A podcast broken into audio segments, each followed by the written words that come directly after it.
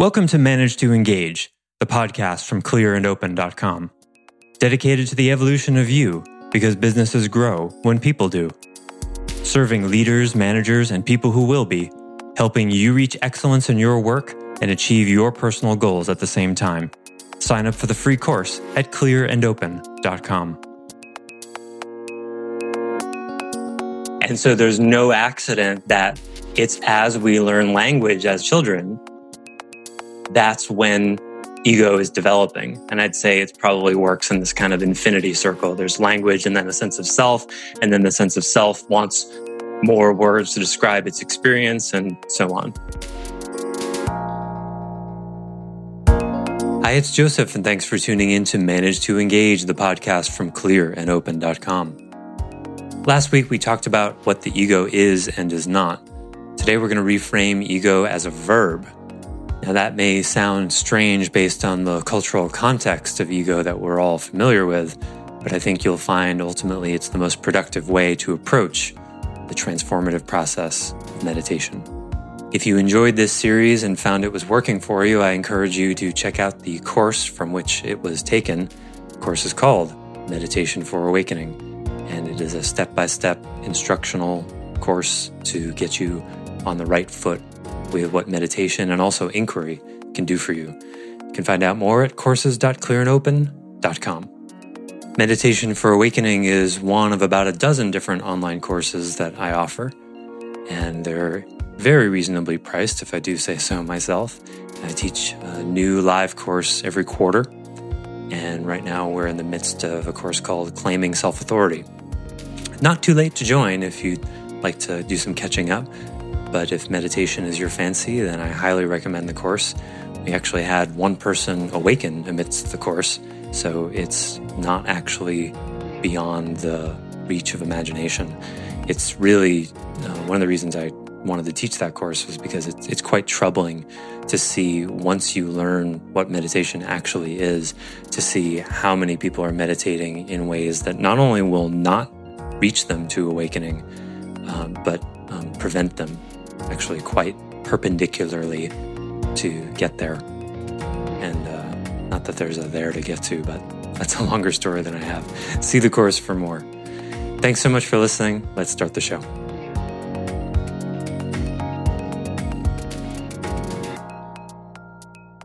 So we grow up, whether we like it or not, and we learn language. And at some point, we learn we have a name. We had a name the whole time, but at a certain point, it registers to us. And, you know, mom or dad says the name, and we look over because we realize that's us. That doesn't happen in the beginning with the name, right? I mean, really, dogs figure out their name way faster than infants do, don't they? Even a three month old dog will respond to their name, but not an infant. Because an infant is so busy being the experience, there's no individual having an experience there. But then we grow up and we develop an ego. And so the way I'm using the word ego here is it is our sense of separate self.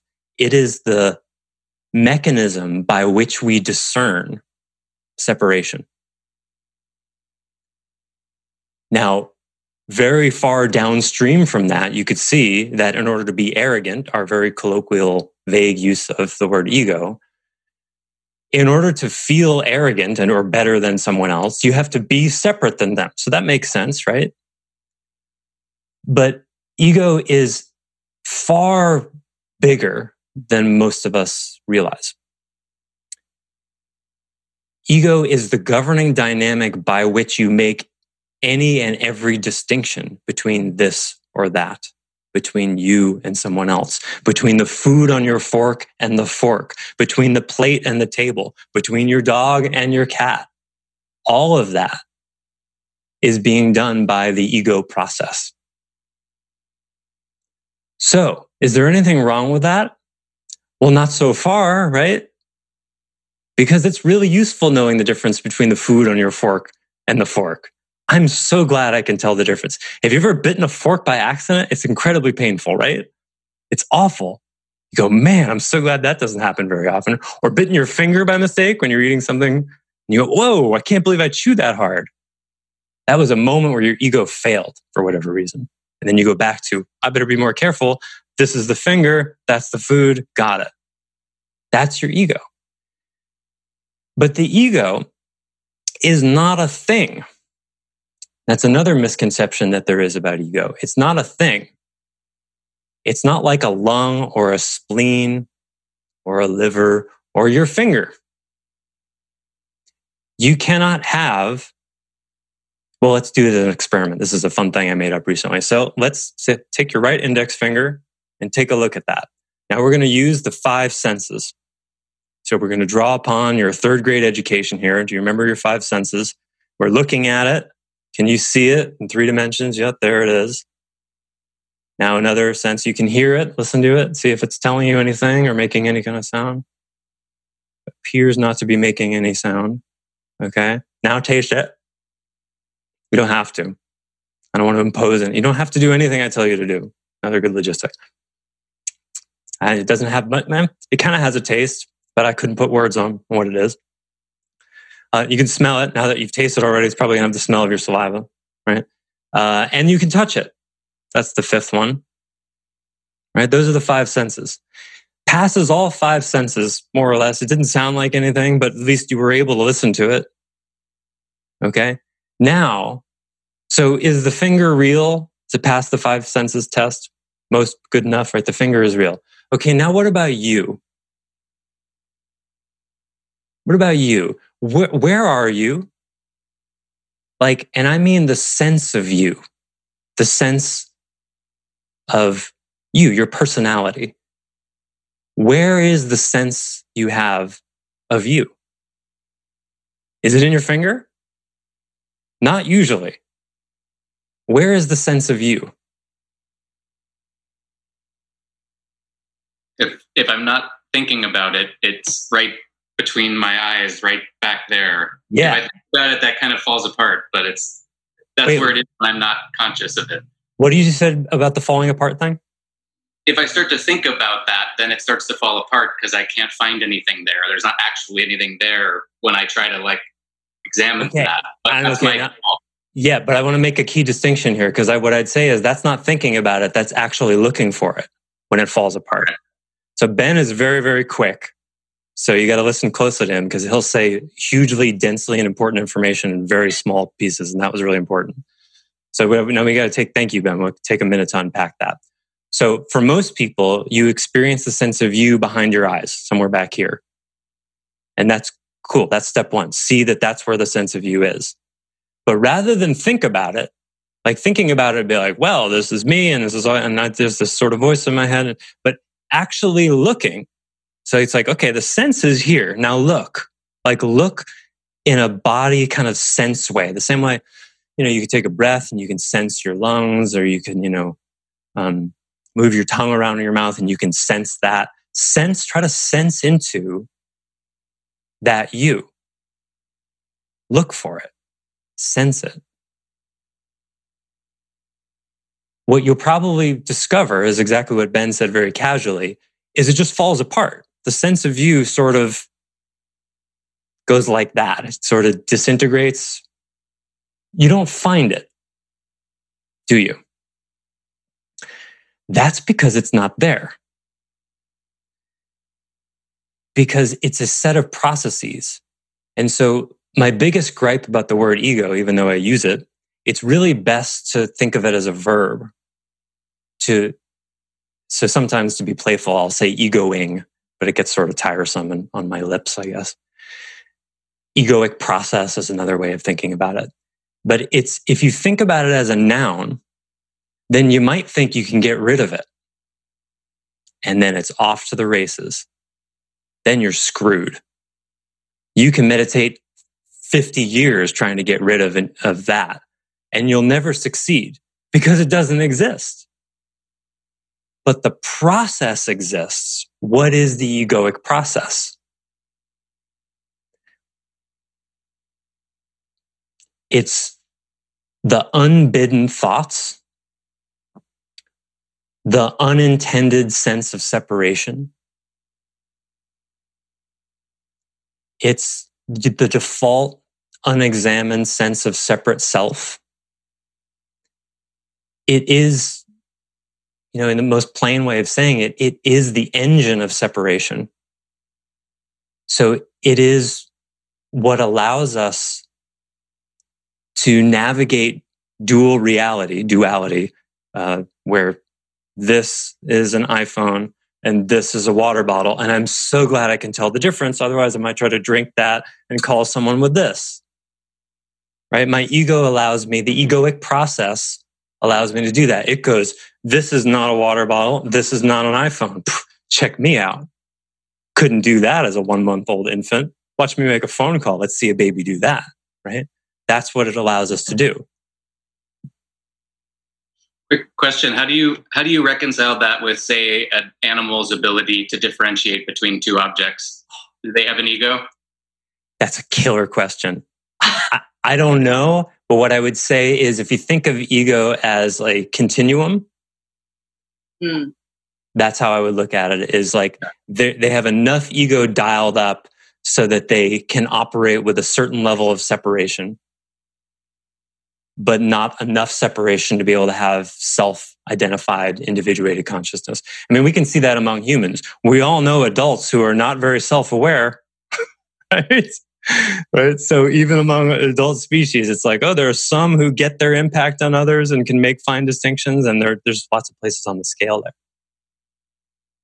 So, like when you see when you snorkel and you see fish moving as a school, you can sense like, man, sometimes I've just stopped while swimming for 20 minutes at a time trying to figure out which fish moves first. How are they doing that? And to sense into that. And y- y- you can feel because you can't, you can look with your mind to try to find the first fish that moves out of, out of 20 or 50 or whatever, but you can't find it. But if you sense into it, you can sense, oh, there's a group intelligence, there's a group connection that, you know, lots of species have birds and horses and whatnot, they connect more naturally. And humans are way worse at that. It doesn't just naturally happen.